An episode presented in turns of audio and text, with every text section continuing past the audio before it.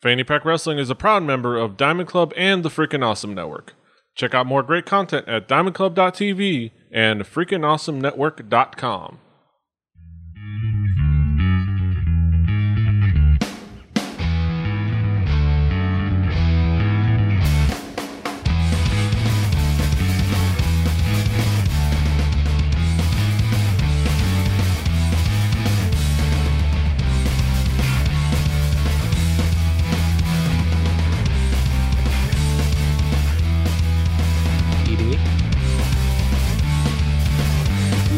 Yeah, I think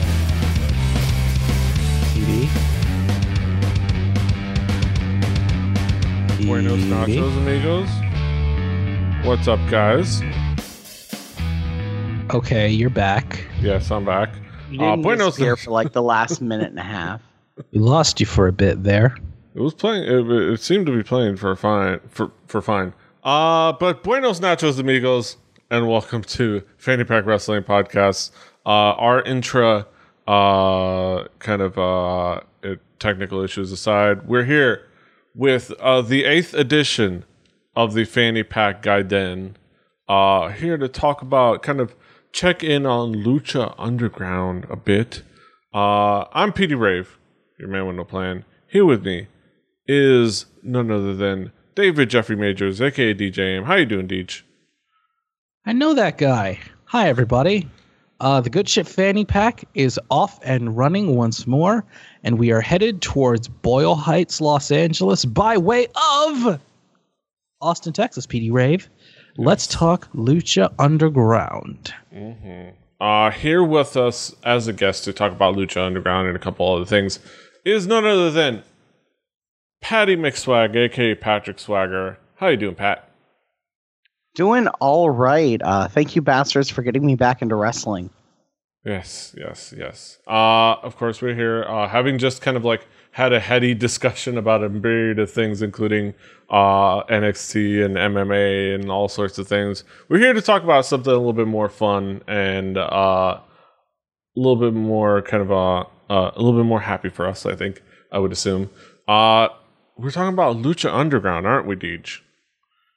We are the wrestling production on the El Rey network that has captured the hearts of many a wrestling fan on this side of the world looking for a fresh alternative.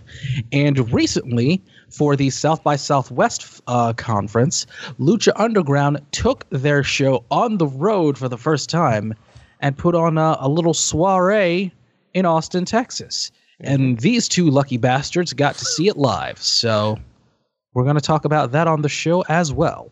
Mm-hmm. Talk about Austin Warfare. Uh, Patrick, I have to ask you, like, what what were you anticipating uh, when we were waiting to to check out Austin Warfare? I I assumed my mind was going to be a little bit blown.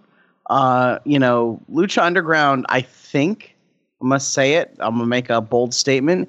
Is the best thing in wrestling right now, especially televised wrestling. It is unique and interesting and wonderful, and uh, more so than than any of the other promotions, even like say Chikara, which is you know Pennsylvania's own, uh, has really sucked me into wrestling to watch it on a weekly basis and pay attention to stories. So I assumed they were going to do something enjoyable, but I wasn't. Uh, I didn't know how they would handle it with you know the whole uh, keeping it within the story of what was going on versus you know versus the fact that we factually know they filmed all Right. the stuff right now from months ago. Yeah, it was interesting. It was interesting to kind of see it. Uh, the Double drink. double drink.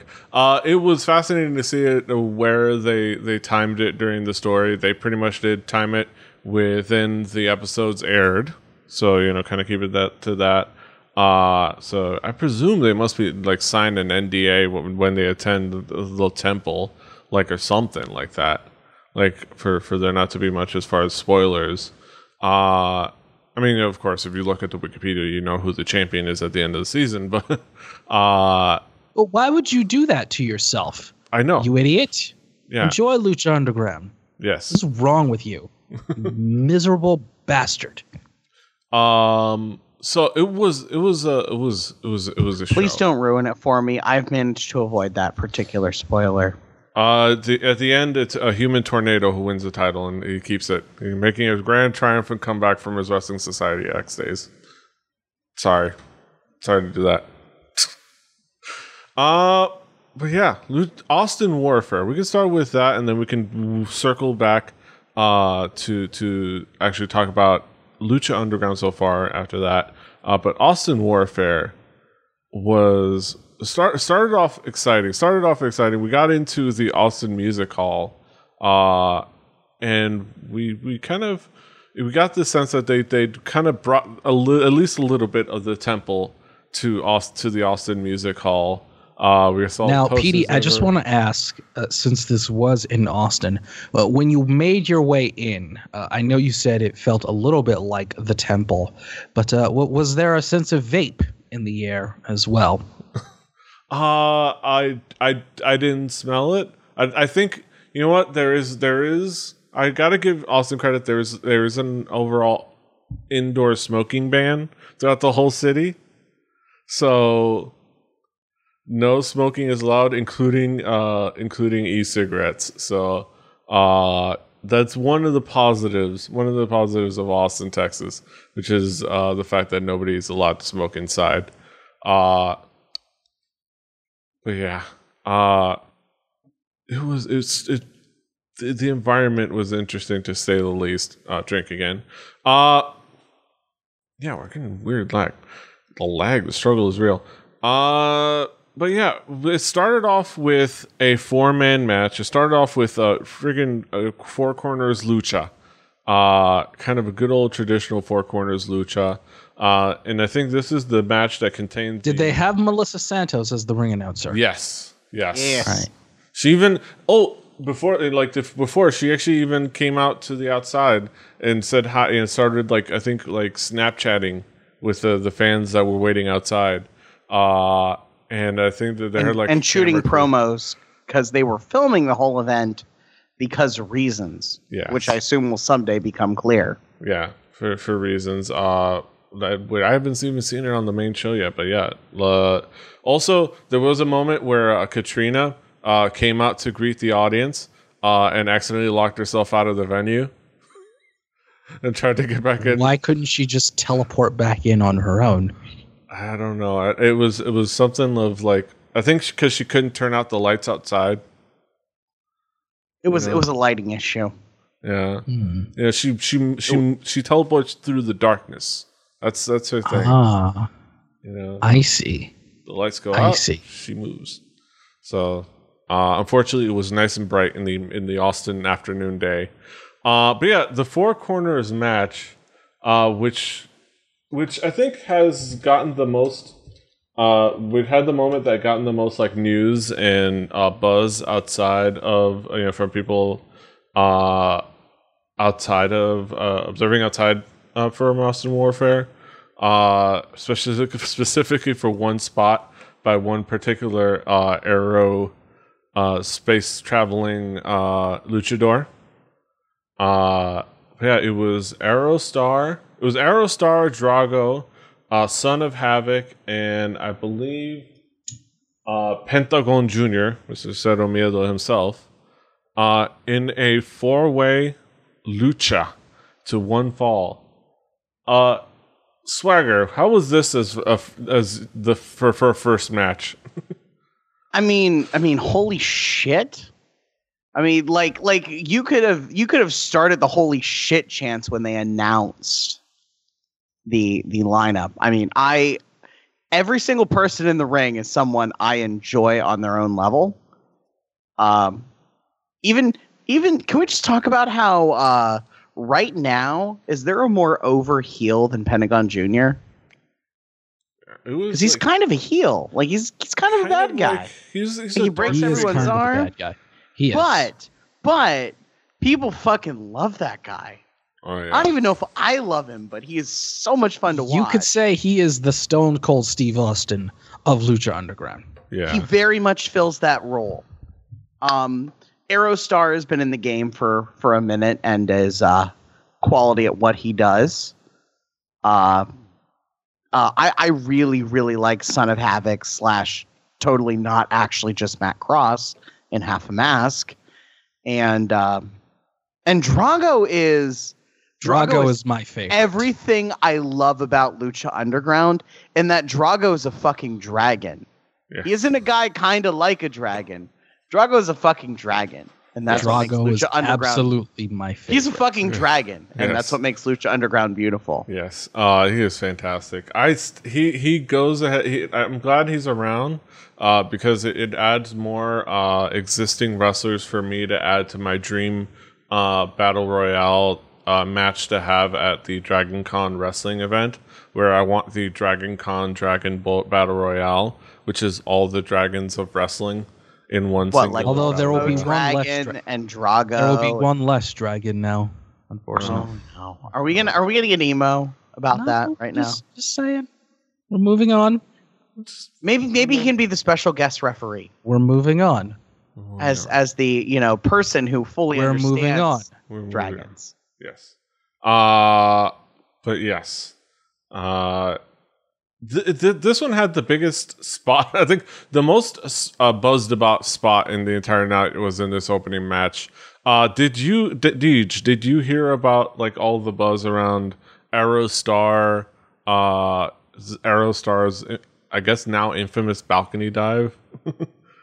Um, I will say that I did not hear much about it uh, until I heard that someone was seriously injured. Yeah. That that was the only time I heard anything. Yeah. So I'm coming into this entire show relatively blind. Yeah. Uh, I will say I, I can tell you uh, for certain what what we what happened because uh, part of what happened to to uh, Aerostar happened right in front of us, like literally like uh, yeah, it's Aero, Aerostar fr- got tossed tossed off the top rope through a table awkwardly. A lot of blood was on the ground, and it there wasn't there were cut blood. It was blood, blood. Yeah. You know. It was Oh no. So, so there was a were lot of blood. Okay, that was what three minutes into the match, and we all thought Aerostar was dead. or something. You know, the, like the- it the- he was, He came down very awkwardly. Like it Yeah. was a in a, in certain wrestling promotions, you might hear a "you fucked up" chant.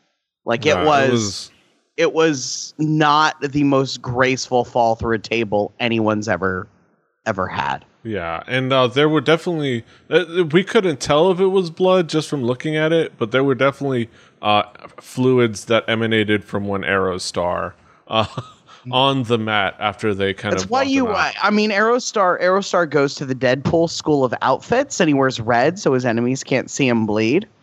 But there was definitely a dark ooze on the black mat surrounding the ring that they were very, very attentive to clean up with something that smelled suspiciously like bleach. yeah, yeah. It was, So Catch my how did the rest of the match go? and then the rest of them just went fine. They all kind of. Uh, it was a You- you- fantastic. when you, when you match. have that kind of talent in the ring, you have a good time. yeah, it was. I mean, it was I, like it was everyone like a good four way match. Everyone got some moments to shine. You know, Drago's fucking Drago. yeah, and he he dragging some motherfuckers. yeah, Uh, Son of Havoc is one of quietly one of my favorite guys wrestling right now. He is uh, he is deceptively agile. Like he doesn't look like a dude who would be like doing like crazy bounce off the ropes fucking flips, but he does them with like kind of an impressive amount of ease. And and again, like I said, uh uh like, Pentagon Jr. is the most the most over heel in the game, and it's in part because he's really compelling in the fucking ring. Like, you know, say what you will about him, but he uh he plays his part really well. Yeah. Uh, and then they all really kind of uh, worked well with each other. Uh, they all kind of uh, had their moments. It, it was a nice flow. Uh, Aerostar popped up again. Uh, so it I I wouldn't say he popped up as as much as uh fell from the heavens yes. So in a in a holy shit, like like the holy shit chant then happened Yeah. when when Aerostar leaped off the balcony. And this wasn't balcony to the ring where it's like yay feet of change. This was balcony to the floor where it's gotta be 20 feet. and it was impressive. But I have to say, like, it, it looking at it, uh, it just I didn't notice that he was even there. I think it was just our, our angle. Well, so he he he leapt from the balcony above us. yeah, and he left on a stretcher bleeding profusely. after He didn't match. just leave on a stretcher. He left on a stretcher bleeding profusely. I, I will say, See- I think honestly, uh, I don't think this jump really did much different. That the that oh, the he was already, he was preemptively broken from the table miss. Yeah, and I think and and the the closing spot was a power driver suplex combo uh, by Pentagon Jr. on Drago and Aerostar, which is what leads me to believe why Aerostar bothered to come back. Because like, fuck, I got to get back for the ending spot. it's like, stay back here for a bit, then go back out there. uh, which was uh, which I think, uh, which was always like, But the like, match did finish, Yes. and by all accounts, it was uh, a pretty good spectacle to see. It was again minor injuries. It turned out to be not too bad for Aerostar. Uh, I mean, the man we have a small aside that the house band was fantastic. Oh yes, Whoever the house band was, I've, oh my god, it was forgot not. I don't think it was the same house band that they have on TV, or at least not the one on this week's episode. The house band was terrific. Oh my god, they were fantastic. So the the, the house band, uh, I forget uh, what their name, but the house band did a fantastic job of like being a mix of like, uh, being a mix mix of like rock and roll and traditional like like Mexican. Well, not traditional. More like uh modern Mexican dance music, modern Mexican dance, uh, like There Like- was there was what what I would call a mariachi flair to what they did, but they weren't strictly a mariachi band. Yeah, it was it was uh it was uh it was fantastic. Like it was so super fun. It was so danceable. Uh like it uh it, it, I wish I knew the name. Let me see. Um, I wish I knew For for name. those out there at home, uh, Lucha Underground, part of their presentation on El Rey Network is that inside of the temple at Boyle Heights in Los Angeles, they will have a band playing during their television tapings. Uh, a lot of things that uh, happen with pre-taped televised wrestling is that they'll do taping to taping to taping in succession. And for a lot of fans, it's kind of hard to keep them keep them around, keep them interested, keep them energetic. And one thing that the Rey Network uh, put down, uh, and Dario Cueto put some of his own cash down for, is to have a band playing uh, inside of the temple in Boyle Heights while things are are in preparation. Uh, PD Rave, uh, did you figure that out? Uh yeah, it was just it, it was fantastic. I'm trying to well no, I haven't figured it out. I'm like trying to find it. Uh it, I did as much vamping as I could, PD. Yeah, yeah. I don't know. We'll, we'll have to find out uh, later on, and maybe maybe update people. But it was it was hard to find out. Uh, but yeah, they were fantastic. They they they it was fantastically fun and added to the whole atmosphere. Uh, and they did like they did their style covers of like pop songs that uh, were were fun, and they had fun little like uh, interactions with Melissa Santos. What because she would get in the ring to get ready to announce the next match but then she you know they were still playing so she danced a little and then like they'd like joke back like jokingly gesture back and forth with like the band and her uh and it was fun. Now the rest of the show.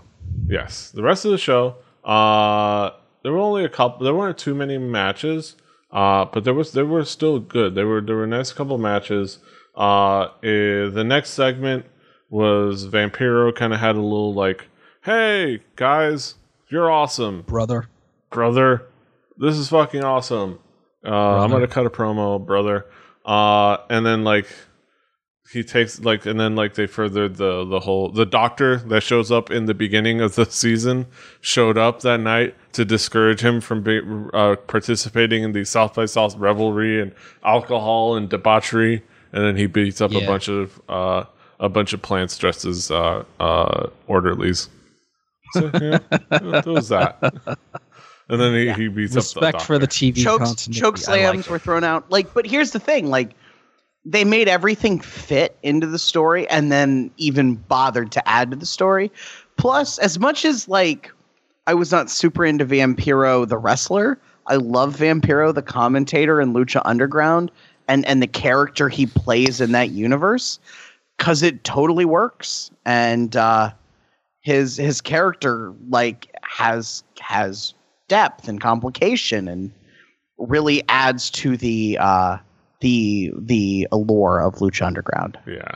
Uh, and then kind of uh, the transition to uh, Katrina. He says that complains. Uh, uh, we had a moment with Katrina Vampiro and setting up the Phoenix Mil Muertes match. So Phoenix and Mil Muertes uh, were to have a match. Uh, Katrina kind of set it up saying that she that uh, Phoenix had to win his this match in order to get his title shot the next day on the episode that was going to air. Uh, you know, kind of like you know house band stuff, you know house band promo stuff. I mean, not uh, house show promo stuff. Uh, you know, kind of like have it uh, like uh, fit in with the story, but not have any actual consequences. But but it still set up a really cool uh, Phoenix Mil Muertes match. Uh, you I guess you would say so, uh, Patrick. It was a pretty good match.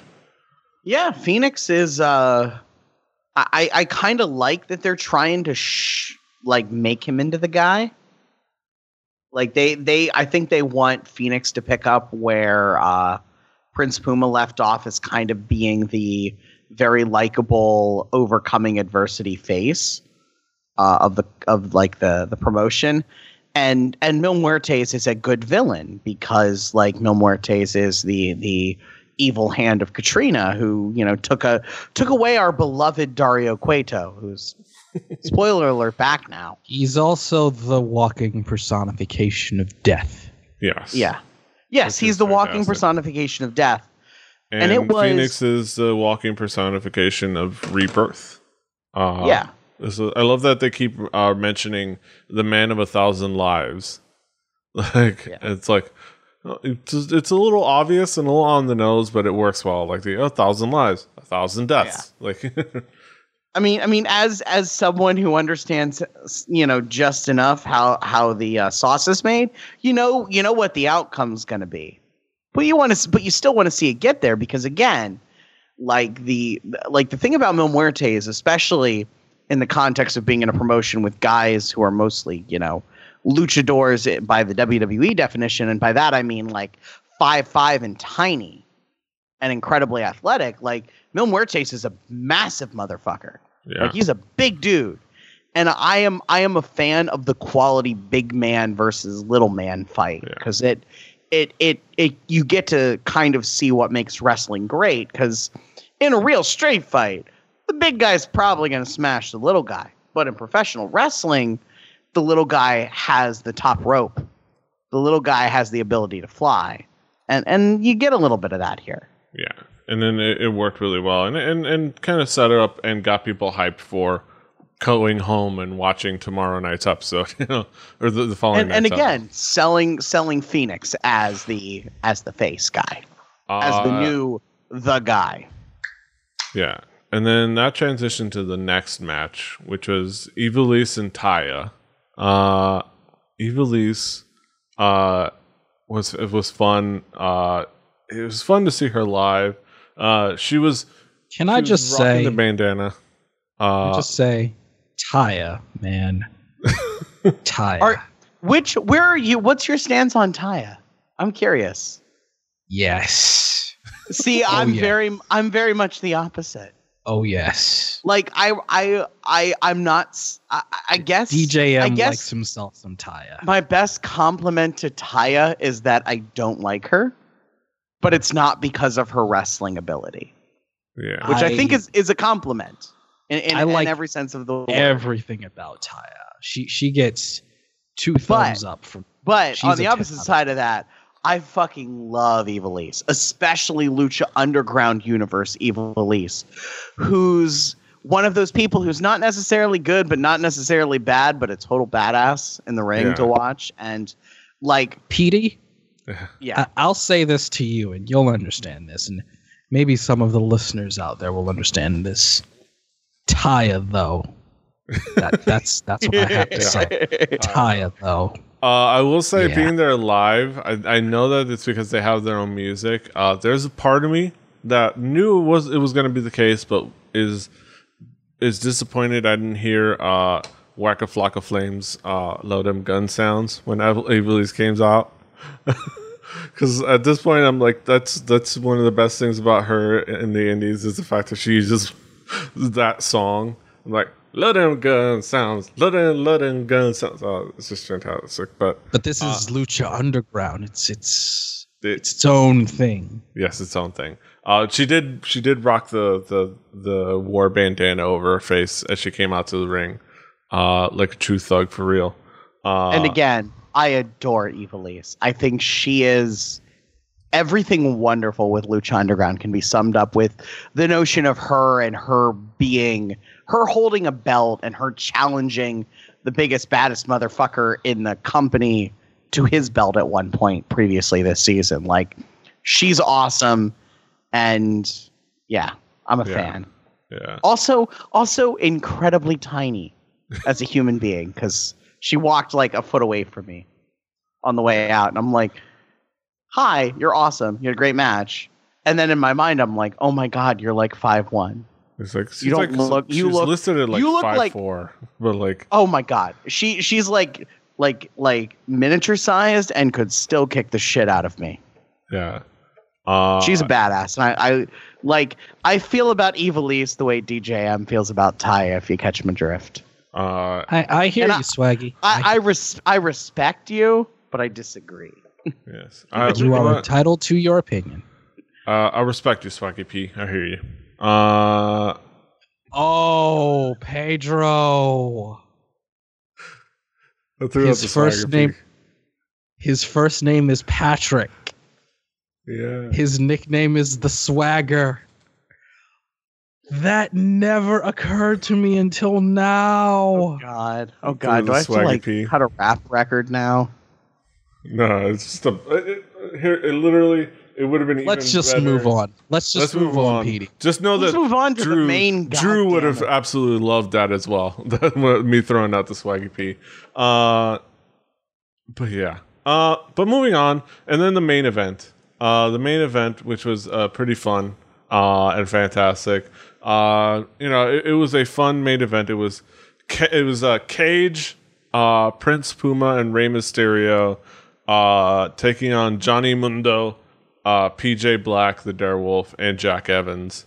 Uh, we we started with Johnny Mundo, PJ Black, and Jack Evans doing a promo in the I ring. feel like you're underselling this. This was the first in-ring appearance, other than the people in Los Angeles who watched to get taped, of Rey Mysterio. yes. ever at this point in in in story, Rey Mysterio had only been training the Azteca Junior guy. that's all we've seen of him. and and Yes. acting poorly. Yeah, and acting poorly. We'll, we'll we'll talk about that in, in a moment. But but he gets in the ring and he's with Prince Puma, who's my boy, and Cage, who I don't understand how Cage went face, except that Johnny Mundo's so fucking heel that he can make anyone face. yes. I'm Johnny Mundo. My abs are better than you. My abs are in better shape than you've ever been in your entire life. Yes. Look at my abs. Yes. I love Johnny Mundo. I, I Yes. do too. He He's is wonderful. Johnny I've- Mundo's like I've top five loved heels in the game. Uh, top five I've always game. loved him. Yes. He's he's fantastic. He- I just I want to talk about fucking Jack Evans on the mic Oh, doing slam boy. poetry to open the oh, match. he, he had a nice lengthy He didn't just do like slam poem. do like do like a couple of stanzas. He he did like a fucking diss track worth of slam poetry full at the s- I beginning think of the full match. sonnet. I think he, he managed Yes. to fit a full sonnet in there. and and can I just say, like uh, this this was my first exposure to Jack Evans. Just Oh, because, really? Yes, because he hasn't really Really? been in the ring much this season. This season of Lucha Underground, like he's only Yeah. now really showing up.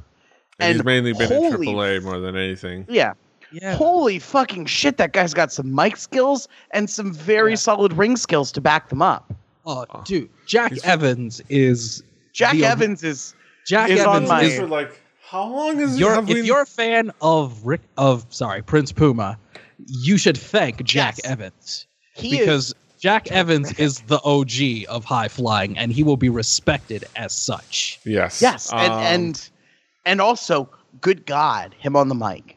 he was him on the mic, He's been Can wrestling. can they just gi- give him the mic forever? When when Jack Evans gets to a point in ten or fifteen years where he's got to hang up the boots, if someone does not hire that motherfucker to do commentary, they are losing out because he could be great at it. He could be like the like like he could be the next Jerry the King Lawler and even better God, like Jack the crazy says anything is the guy who adds the magic to wrestling commentary. He could be that and better because It's he is funny. Jack Evans was is deeply one of talented guys- with a mic- with a microphone. in is his one of the guys that was in the in the original Wrestling Society X in Lucha Underground.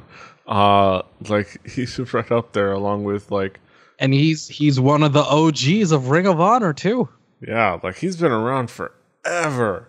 Uh, Jack Evans is an OG. He doesn't look that old for a guy who's been around forever. He's Yeah. not. He's not. But he he's one of the OGs of the modern era of the Indies. Yeah, like and to see him having this resurgence in Lucha Underground, it, it fills my heart with all kinds I, of joy. I think he has a lot of upside in the long term of Lucha Underground because of his ability to talk.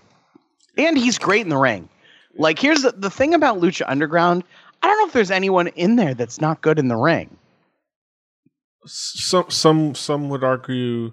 Wow, uh, Petey, there's this Petey, I'm about to but- blow your mind right now. Jack Evans is 34. Mm-hmm. Yeah, uh, He's that got a makes couple of good years left a year. I believe he's the same age as, and now that he's retired, I can use this name again. I believe he's the same age as American Dragon because I'm pretty sure they started around the same time. So yeah, Jack has plenty of years left. He's got plenty Yeah. of time. Jack's not going debut in anywhere for a while. September. of he could 2000. he could be a he could be a huge face and he or began- a huge oh, heel Matt in Rats. Lucha Underground. Like he could be a He began, And frankly, promo- this he began trio- wrestling in the Mat Rats promotion, which was set Yeah. up by Eric Bischoff, which I, I I swear to you, I initially read as Mall Rats, which got me a little excited that at one time there was a promotion called Mall Rats, but obviously it's Yeah. Mall Rats. Strangely enough, Brodie Lee, the, the current Luke Harper, was never in that promotion. But enough about that. Tell me about the match, guys. so so we get Johnny Mundo, Jack Evans, and PJ Black. So you've got That is a You've got- trio. You've got essentially, and I, I'm gonna I'm gonna use the comparison, and I mean this as a compliment. Basically, the Bullet Club of Lucha Underground, like the the white guys who play super heel to to the luchadors versus want- Cage, I want. I want who is somehow a face now, and I don't understand that. Prince Puma, who's the best guy in the company, and Rey fucking Mysterio. Okay, like Junior. like I got to watch Rey Mysterio wrestle. That was pretty rad. Yeah. And you know what? For a guy who's been in the game as long as he has, he's still mostly got it. Like he doesn't have the gas in the tank he had a couple of years ago, but he still got it. probably doesn't have Well, his you've gotta original remember- knees, but he's Yeah, still got yeah, it. I- Leaving WWE, uh, he got rid of all of that Vince McMahon mandated muscle mass, so he's able to move around a little quicker. He's still a very in shape motherfucker. He, he's starting to look like the young Rey Mysterio Jr. that the world fell in love with, which is and awesome. and he he is still great to watch. Like again, in, in this context with having having two younger guys be his support and be able to take, you know, their thirds of the match, it helps. And I think I think the notion of him in Lucha Underground is to be the older, wiser, yet still can go kind of guy and and in that role i think he will be great this match was better than a lot of things because it was like this whole cage johnny mundo thing that they've been building for so long really coming to a head and the fact that like Prince Puma is, you know, I I'm I'm gonna be really sad the day he signs with WWE. Yeah. I'm gonna be really sad because it, it's gonna happen and I know it. Um, and Rey Mysterio, who still got it, it was fantastic. Yeah. And uh, um, it, it was Cage a lot of cool moves. 619. Did you think a guy like Brian Cage could do a six one nine? Yes. He kind Yes. of can. It's all right. Yes. 'Cause he could also those- do those of shooting us- star press. Those of us that regularly And the watch Pro Wrestling Guerrilla know that it started with Excalibur saying Brian Cage is a fucking machine. Yes. That is not hyperbole. No, he Brian is- Cage is an anomaly. He, And- he and- is And and here's the thing. Wagger. I will say this: Brian Cage is indie Brock Lesnar. That, Yes. That's the way to describe No, it. I, and I was going to say this. I don't know how he's made it this far without a WWE contract because he looks like someone McMahon Um, would want to get on his knees and blow the shit out of because he is He- a fucking freak in Here's the the, best thing: way. he had a developmental deal, got bumped because of the wellness policy, Yeah. allegedly. Allegedly. Allegedly. Allegedly? He's a better, big, strong freak of a guy. Basically, everyone who plays that character in WWE, short of short of uh, the Big of, Show, and only Apollo because he's been in it so long, it's kind of amusing. the comparison I make is Brock. That's the comparison. yeah, comparison. yeah, oh yeah, and and probably is come came by his muscle mass just as honestly as Brock Lesnar, and yet, Uh, and yet, and yet he is not on Monday night every night. But again, Lucha Underground's a better program. It, the Uh, nature Also, of it, he he works full time for AAA in Mexico, so Well, he's good he's for him. fine. He, He's I doing fine. hope, I hope he like.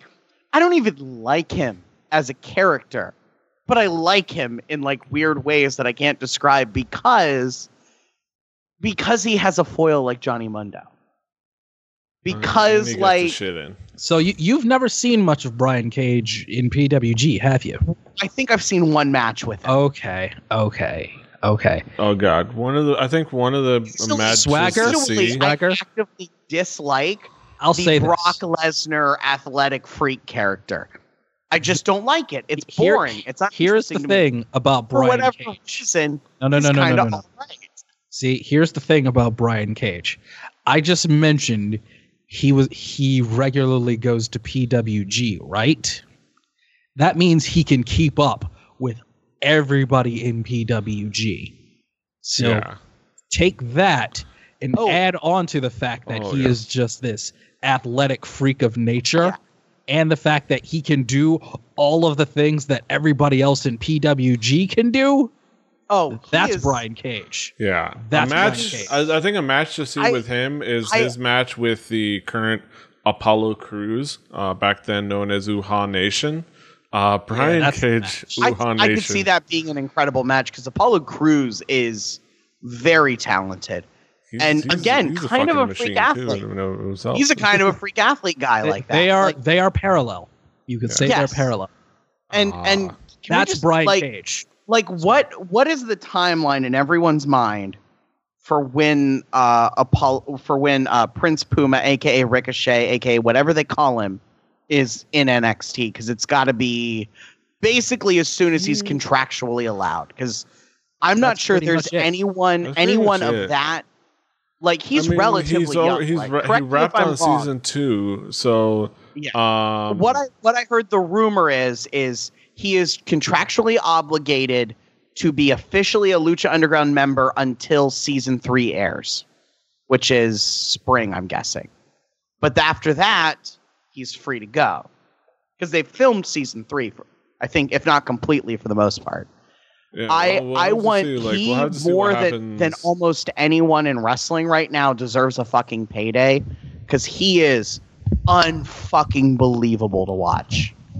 yeah. I feel like PD did Ricochet and Brian Cage ever do anything in PWG? I feel like that should have happened. I imagine they have. Like, I, we'd have it to was look it, it up. was pitched the match was pitched as Cage like I don't even like this guy but I fucking respect him which in the character of, of Cage and in uh in in Lucha Underground makes sense. Like you don't necessarily like Prince Puma, but you deeply respect him because he's you know they he's the heart and soul of the company right now. He is in many ways the guy, Yeah, he is. which is why they're he which is why they're trying to I think position Phoenix to be the guy. And for and again- season two of Lucha Underground. Underground. Hashtag Yeah. segue. yeah. Yes. Hashtag. Uh, for season two of Un- Hashtag Underground. Uh, so uh, Lucha Underground season two so far, uh, we've we've gotten to through uh, to Aztec Warfare, which is I think I thought was a good kind of point to like say, hey, let's check in on it. Let's see how it's going this far so far this season. Uh, you know, a good kind of starting point. There's also been an episode after that, but uh, I've wa- I know I've watched up to Aztec Warfare. I don't know if anybody's and anybody else is going to. I saw the episode after Aztec Warfare. Uh, I will I will save uh, the things about it yes, because yes. So, but I, I watched that uh, yesterday. I think so I think what were like what were what were our expectations? What were we expecting from Lucha Underground this season? Kind of what was I'll gotta start with you, Patrick. What were your expectations? I think like as season two was about to premiere. so. I watched a little bit of the beginning of season one, and then the tail end of season one got me, especially the the final episode of season one, which was like a was it wasn't what did they call it? I forget what they called it, but like the Ultima tail end. Lucha. Yeah, Ultima Lucha. Yeah. That uh, like to me was one of the best wrestling shows I watched all of last year. Basically short of only uh, you know, uh, New Japan and their their dome show for the year. Like they uh once once you get sucked into Lucha Underground and start to start to wrap your head around what it is as opposed to I I think every other wrestling promotion right now, especially the televised ones, it is it is intended to it's packaged in such a way that it is it's super story driven. There are uh there are uh, what I would call cut scenes of of varying quality because not all wrestlers are great actors, but they they add to this like I don't want to call it realism, but it's realism. Like they they take it they take the story very seriously. It's you know, immersion. Drago's Drago's a fucking dragon. Aerostar's from fucking space. PD, PD, let let him get Prince- this out. This is this is clearly Yeah. something he, need, Yeah. he needs to get out. Prince Puma fucking growls because he's part Puma or something. Yes. Like it it, it the what it does is is it creates this universe in a way that that no other wrestling promotion I think has tried recently. Like really creates this self-contained universe. It, it, it takes kind of the the comic book comparison of wrestling to its logical conclusion. So I got sucked in, and this season has been terrific.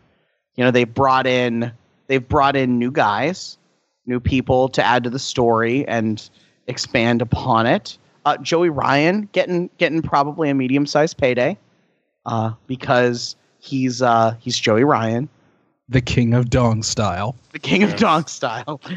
Um, you know, and, and even like even Chavo Guerrero Jr.'s in here, and you kind of are okay with it because it makes sense. Well, Ch- don't know if I'm- Chavo- I'm, s- uh, okay Chavo with it. is But- Chavo I'm is an okay executive with producer. He he's yeah, but he's, like, like, like he's- Chavo as like this fucking gigantic dickhead constantly, which makes sense. If Chavo, if if this was like early TNA where Jeff Jarrett was carrying the belt around everywhere, it would be stupid and forced and annoying. Like TNA like 10 years ago when Jeff Jarrett was carrying the belt was. No, let, Chavo's let a him go. Let him go, Petey. He's got a lot to get out of his system. Chavo's- go. Chavo's just a fucking asshole. And he makes sense as a fucking asshole. And and you know, he's got a foil this season especially in El Tejano Jr., who I am now introduced to, who seems like an okay wrestler who doesn't like Chavo Guerrero Jr. in the ring. Tejano was the AAA mega champion for quite a while uh, until Alberto Del Rio returned to Mexico. So they had a pretty good feud uh, that actually crossed over into Lucha Underground for a little bit in season one. Uh, and I gotta say, PD, I don't know how you feel about this. Seeing Tejano uh, as a Technico, sort of, Yeah. it's kind of weird. It's kind of Yeah. weird, isn't it? Yeah. It's I'm, I'm still not. I'm still not totally adjusted to the idea of Tejano being a Technico. Are you? Yeah, it's like it's also being the proud Mexican when when we know when if you are familiar with uh anything in AAA, his name is Tejano. That's His not thing who is he he's the is. He's the Texan. He's That's the, not he's who the, he is at all. He embodies the the bastardization of Mexican culture into Tex-Mex. Like he is supposed to, isn't he supposed to be the gr- almost a gringo, right? Yeah, he's supposed to be Tex-Mex per- personified. Like, A- like, and and he's never been like Eddie a Guerrero Technico. back in the day. yeah, and he's never been a Technico. It's so weird. Oh, and I, I, that, that being said, uh, we can expound on on maybe some of the, the disappointments, but that one, I, I could I could have lived without. That there was there was some things that could have been cut out for the sake of cohesion and and and keeping things simple and. I, I, I think Chavo is, is, is you know he's he's done his, his work to the business, but No, no, but that what what what Chavo is adding to the Lucha Underground universe Let him get Is- this out, Petey. is because is Swagger history has it a- doesn't has a have. lot to get to get out. It, Chavo Guerrero Jr. is is one of the the links to the the long-standing tradition of lucha libre and and the Mexican wrestler, even though he's from Texas. Um, like it is it is the tying like like the the links between AAA is not just purely where they're getting a big portion of their talent. It is taking a lot of the the concepts inherent in lucha libre wrestling as opposed to the American wrestling of like the importance of the mask. How many like everyone in WWE who ever wore a mask got that shit ripped off. Everyone who was in it for in more than five WWE. minutes. I think WCW. pretty I- much all of them, all of them in between both got let, their let, masks let ripped Swagger off. go, P- Petey. Mhm. Let him go. All of them got their mask ripped off. In in, in Lucha Underground, they rip the mask, but they don't rip it off. It is it is the the the sin is done. You have ripped the opponent's mask. You have disgraced him, but you have not like full on revealed fucking Rey Mysterio or Kane's creepy ass face. You don't do that because then you fucking ruin everything and you ruin the point of the fucking mask in the first place. Uh, it just it works on a level that I don't think anyone else is willing to try. It's sort of being this self-contained universe. Like it's everything is is quote unquote real. And like in a way it makes it even more engaging than than say WWE where some of the stuff they're doing right now is fantastic, but some of it is so fucking stupid it ruins the rest of it. And I don't feel like there's anything that fucking stupid going on in Lucha Underground right now. Uh, yeah, we, we can talk about kind of the, some of the the highlights. Uh, l- this season there was there was a big shift in uh, the paradigm. There was a big paradigm shift, uh, a pivot, if you will. Uh, if you want to use Austin buzzwords, uh, everything was billed as being darker. You know, a, a darker temple because we had the we had Mil Muertes and Katrina uh, reigning supreme uh, Mil Muertes literally having a throne on which he sat, sat looming over all of the the temple, uh, while Katrina took over Dario Cueto's office. Uh, It was like Shao Kahn and Sindel in Mortal Com- in Mortal Kombat. mhm. And I love it. You're not wrong. You're not I- wrong. one thing that I love is the fact that people always say, "Ah, it's pro wrestling. It's not supposed to be like a video game." One thing I love about Lucha Underground is that it fully embraces the fact that it can be something that is not completely based in reality. And Yeah. Mil Muertes sitting on the throne like Shao Kahn in Mortal Kombat, uh, with Katrina being the the mistress of the damned, as it But- but- were. But Katrina Shut up, being- Swagger! I'm not done.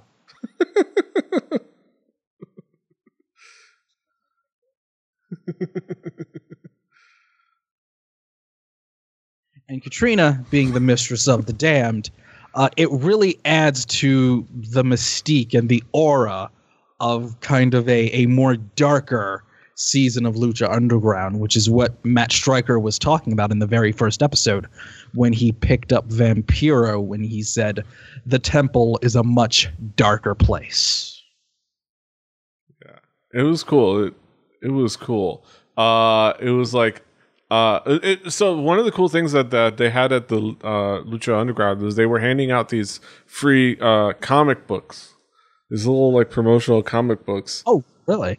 Yeah, it was it's a rad little comic book, kind of like a prequel uh, little story, and you know nothing you know major. I have s- I have seen snippets of that online. I Yeah. have. Yes. and then and they kind of set up a really cool kind of field, uh, specifically in how uh, Mil Muertes got that crown, which is the disciples of death. The you know the the at the time of this I think season opening uh, trios champions, uh, actually going out and uh, going on a kill, actual literal killing spree and claiming the skulls of their victims and propping them up on this on this altar throne and creating the This- throne for Mil Muertes.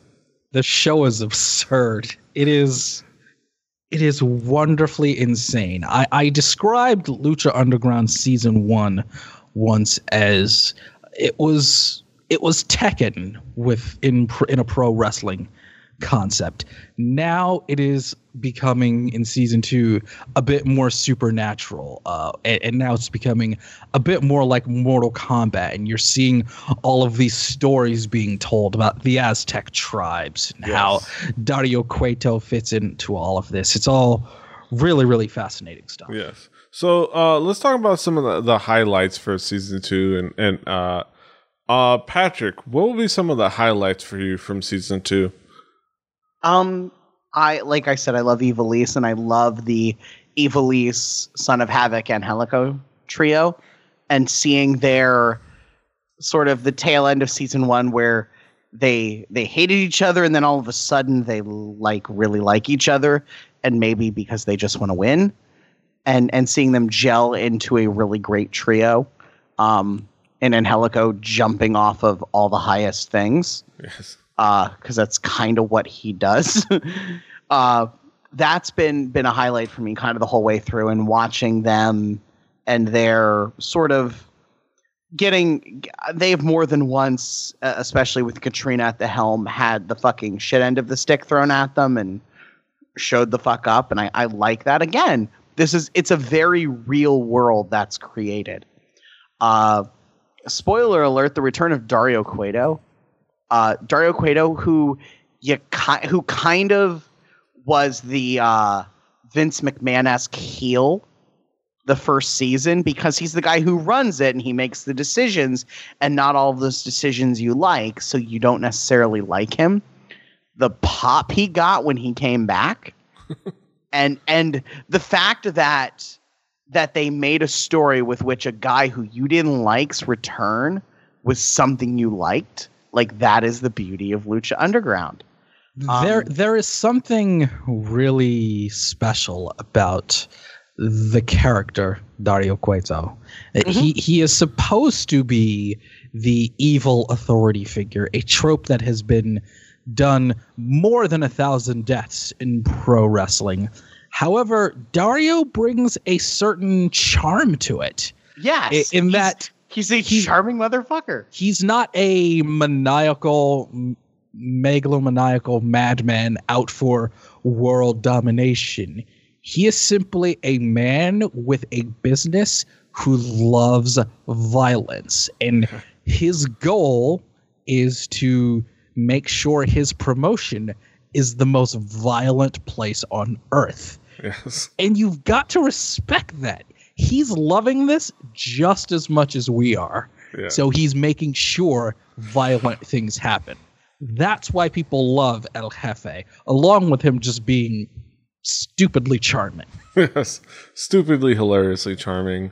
Uh yeah, there there was there was there was plenty of things to like about this season. Uh kind of how setting up uh Phoenix's kind of rise, uh coming in gift of the gods champion, uh putting obstacle after obstacle in front of him and seeing him rise to become Lucha Underground champion.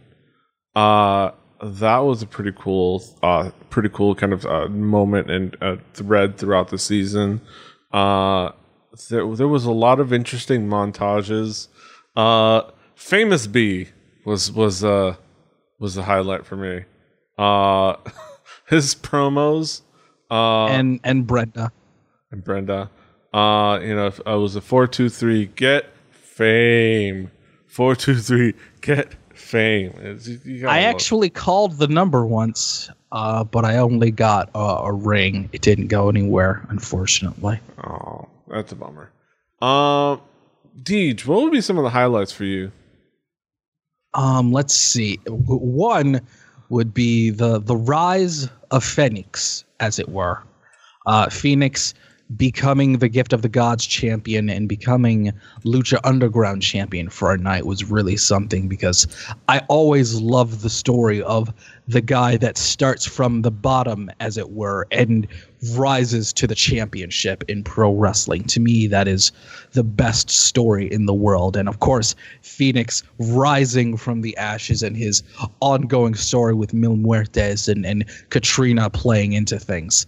Um, secondly, the character of Katrina. Uh, her as the authority figure during this season of Lucha Underground was really, really cool. It was really unlike anybody else. She was manipulative and, and evil and mysterious and dark and and supernatural. And that was something that you've never really seen in that position in a wrestling show before. It, it would almost be like if old school Paul Bearer had somehow become the authority figure for Monday Night Raw, and it'd be like, wow, this is kind of interesting, and I dig it. Uh, so also Katrina. Uh, lastly, uh, Brian Cage. Yes. He's really coming into his own just as a monster, and the dude is just he's so good. He's so so so good. Um, and lastly, as I said earlier, Petey, Petey Taya though. I, I Taya, Taya. though.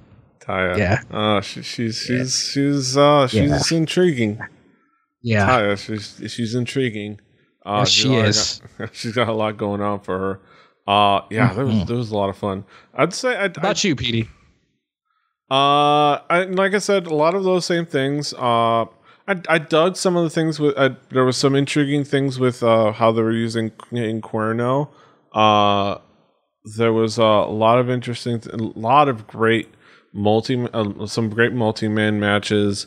Uh, I think the big highlights for me is how well they, they, you know, a varying quality in and of themselves, but how they well they integrated kind of the the story story arcs and storylines behind this you know kind of the with the the cutscenes um th- this year it, it continues that like it's it's always been the thing you know it's it's it's the thing that you almost kind of take for granted but that that production value and the the way they tell the story the storytelling is just uh at least especially visually is just fantastic uh uh J- Johnny Mundo's heel run this year is pretty fun.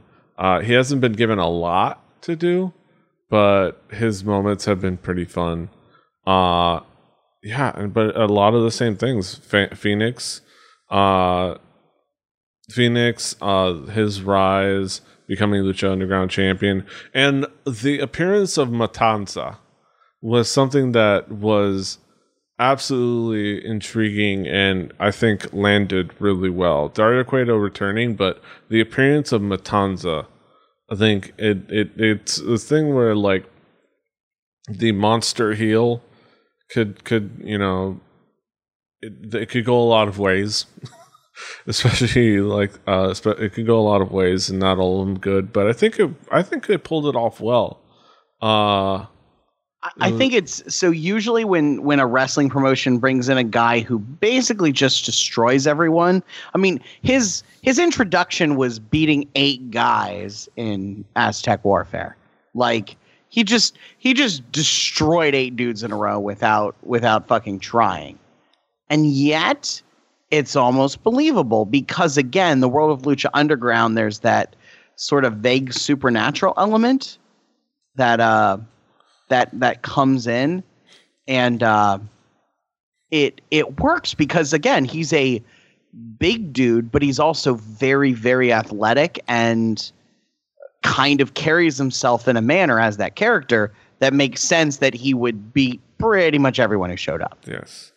Uh, basically swagger i will tell you matanza cueto is not totally different from how brian cage is in pwg it's not I could see that. far off. Yeah, yeah. Uh, and it was it was it was intriguing to say the least, and I think it was pulled off well. Uh, all right, let's talk about the flip side. Uh, disappointments. I kind of like the the the, the uh, less fun parts, the disappointments. Uh, Patrick, any uh, disappointments? Any parts where you kind of did thought didn't hit well enough? Uh, some opportunities um, on our particular show, I would have liked to see more matches, but I understand it was a relatively late plan, and it's the first time they've been outside of LA. So I assume they wanted to make a tight show with whoever they could have there. Um, and and just what I know will be the wait till next season. Like we're gonna get to the end of this season, it'll be summer, and it'll be six months before we see season three. And I understand from a production perspective, because of the nature of Lucha Underground and how it's made, uh, why that happens. But I still really, really, really wish we uh we got more of it. Um, dude, what would be some of the kind of uh, I guess disappointments for you this season so far, uh, or at least one of the th- some of the things you hope they iron out? Um, I am hoping that there are a few more female competitors. Uh, w- with Taya and eventually Mariposa, they they seem to be going in that direction. But I feel like Sexy Star as the the baby face, as it were, uh, I feel like she needs one person on her side because right now it kind of feels like Sexy Star versus the world as far as the ladies of Lucha Underground go. Secondly, I'm really hoping that they do a little bit more with the Mack, aka Willie Mack, who's too talented and too charismatic to just kind of be in the mid card. So I'm hoping that there is more with him as well.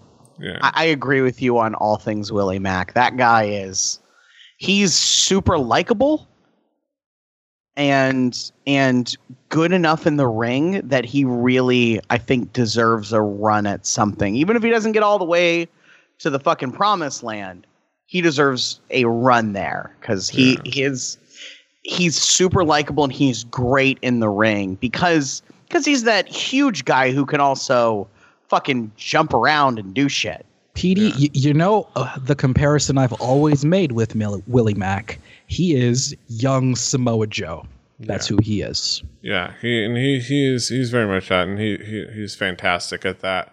Um, I think, yeah, I think the lack of female characters and and the very inconsistent uh, way they pretend to be equal opportunity where it's like they they talk about the the you know it's like oh everybody can fight anybody. And then the couple times they have the big dude beating on the little uh, defensive the defenseless woman thing where it's like mm, there's some opportunities there. And i think another big opportunity is i said it on twitter and i will say it again. Whose idea was it to let ricky banderas talk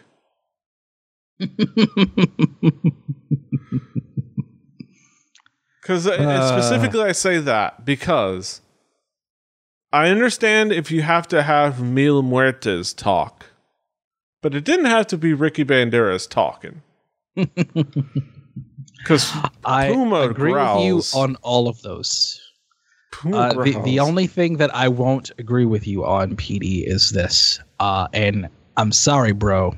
I know you're a big fan of Kimberly, but um, Mil Muertes ain't losing to Ivelisse. Oh no, I, I just didn't gonna think that match was. I, I just it, that, that match didn't need to really happen. It's just uh, the, the Ivelisse can just wrestle, can wrestle the luchadors and do all the other things, but we just could have just stayed away from that match. I, but I here's here's the thing. So from from E- an Ivelisse fan standpoint, it, it it builds her as being 100% fearless and being willing to go against the biggest baddest motherfucker even if she might get destroyed in the process. I it's not a it's not 100% like she just got her ass kicked cuz she did get a couple of, you know, spots in there. Like it was I understand like what they're they're trying to show is Mil Muertes is ruthless and will will try to destroy anyone who gets in the ring, but also that Ivelisse is not going to back down from anyone, and that is, I think, what. And again, and and Taya versus Brian Cage, which happened, like the notion that the girls that don't back match was down from crazy.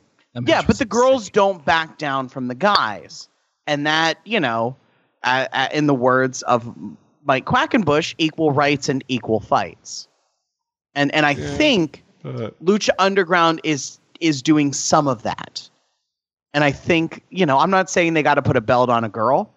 I understand why it happened in, Well, they in did, but, you know. Chikara, but like They- like the, the- okay, the belt on on a girl. Like I'm not saying that has to happen, but the notion that what they're saying is is the women here are just wrestlers and the men here are just wrestlers and Yes. sometimes women will wrestle women and sometimes men will wrestle men and sometimes women will wrestle wrestle men and it doesn't fucking matter they're wrestling Yeah, yes, and they uh, yes, uh, and I agree with that. It's I not do perfect, enjoy but intercontinental it's wrestling. many And it steps in probably the right never will direction. It will probably and, never and the be- nature of the of like outside of uh, i guess with you know the if you put the typical male luchador in the ring with a woman it makes more sense because they're closer in size and stature but with somebody Again. like Brian Cage brian or Oh, with but, but somebody again like Mil Muertes. even even a guy like This fenix versus mil muertes the size discrepancy isn't that different also the mystique. There's a matter of mystique when it comes to a guy like Mil Muertes. Yes. His, Yeah, yeah. his character is a larger than he killer. is yeah. Yeah. Yes. and I and that goes back to the like I understand having him talk, but like I understand having Mil Muertes talk, but Ricky Banderas didn't need to be talking. Like it's just I agree. it it could have been somebody else, uh, or at least I mean at least do some like do what they did with Drago, like the the like the the vocoder or whatever they use, like the the voice manipulation, you know, something. Well, maybe it's just because Drago is not fully able to uh, replicate a human voice yet because he's a dragon. That's true. Uh, he's got a lot of tongue to to work with. It kind of just goes all over the place. Uh, so I mean that's understandable, but I don't know. Now, Petey Rave, as I like to say, feel free to take it Hume. Yeah. Uh, so that being, you know, that is the end of another fantastic discussion. I think. Well, let's get some predictions, quick predictions before I wrap it up. Just no, no more than a couple, a few sentences. Quick predictions of the season to come. Uh, Patrick, real quick, a couple sentences. What What do you think uh, is to come with season two? Um, I think they're going to continue Pentagon Junior kind of being the heel, the guy. I, you know, where I think we're over Mil Muertes, which is good because I was sick of him. Like I understand his position, but I was sick of him. Uh, I think Fenix is probably still going to try to be the guy, which is you know, i- i- it's that push. I understand. They, I think they're looking. Like Gotta I said, I guy. think I think I think Puma's going to end up elsewhere as soon as uh, he is legally able to. And and Fenix is great. Fenix is worth watching. He's young enough and talented enough that he could he could be someone who carries a promotion. Mhm. Um I, w- I want to see. I know they're doing another trios tournament, and that excites me. I enjoy trios wrestling as someone whose uh, reintroduction to wrestling was basically Chikara. Uh, I appreciate the trios format as opposed to a tag team, even though I like many of those. Yeah. And I want to Well- see them use Joey Ryan. Yes. Well, I mean, they're Joey Ryan use Joey should Ryan. be the fabulous mid card Joey Ryan being ridiculous. Well, he's gonna definitely be Like- because you know he's him and Cortez. Him and Cortez are have a job to do, and that's to get Dario Cueto. And and by the way, p- fully going into my Detective Cortez uh, Lucha Division uh, prediction, uh, which is vindicates me. Uh, Deej, uh, quick predictions for season two. I think that Lucha Underground is going to try and do everything they can to take advantage of the fact that they have arguably the most famous luchador ever working for their company. And I see Rey Mysterio challenging for, but maybe not winning the Lucha Underground Championship. I mean, that's a Yes. marquee matchup anywhere on the planet. Rey Mysterio, he's he's a guy that needs no introduction. So Lucha Underground should use that to its fullest extent. Uh, I, th- I my quick prediction. Uh, we're definitely going to see a, a. I think there's going to be a big, big showdown between the seven Aztec tribes. I think that it's not going on a limb, but I think this we're going to definitely see a big marquee moment for that storyline. Uh, I think probably soon. Like what? Like a, a seven way battle Something. for some sort of. some some or at least a cutscene. Something will happen to kind of fur- to fur- further solidify who the tribes are. We'll find out who the tribes are and who's their representative. Uh, but yeah, let's bring it on home. Uh, Patrick, real quick, what do you got going on? Uh, I do a, a music podcast with this guy named uh, Pedro. Uh, it's called Record Breakers. Uh, at Four Record Breakers on Twitter. For Record Break or uh, recordbreakerspodcast.com. Is that what it is? I think. Uh, we talk about music every week. Uh, we review an album. Sometimes uh, people like it. Sometimes everybody hates it. That's usually when I pick the music. But uh, it's a thing I do, and I think it's actually not terrible now. I think we've gotten to that point. So if you like music and are looking for an excuse to listen to new stuff, like I was when we started, uh, go check it out. Play the Record Breakers, the home game. Mm-hmm. Ice Bear would like to be on Record Breakers again. Yes, yes, You're always you're always welcome on Record Breakers. yes. Uh, Deej, what, what what do you got going on in the world? What do you got going on on the internet? Delta Juliet Mike Productions. You you guys know all the stuff. You, you guys know it. Yeah. Uh, DeltaJulietMike.com. He's No, at, they know it, Petey. No, Yeah. it's it's it's good. They they know it. uh, He's What, at pimp your Patreon, DJM, because because I'm supporting that shit and more people should. yeah. Well- uh, check him out on Patreon. Uh, Patreon.com slash Delta Juliet Mike.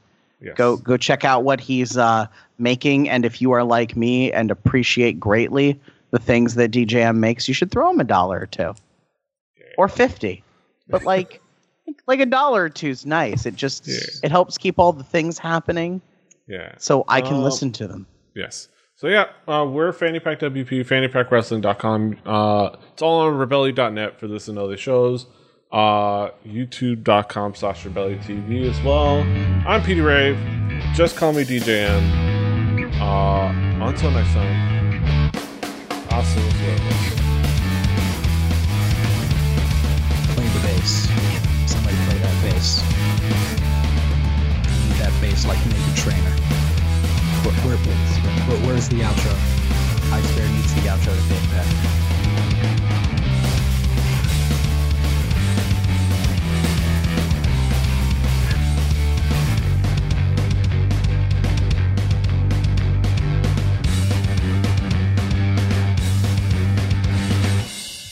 Diamond Club hopes you have enjoyed this program. But do they really?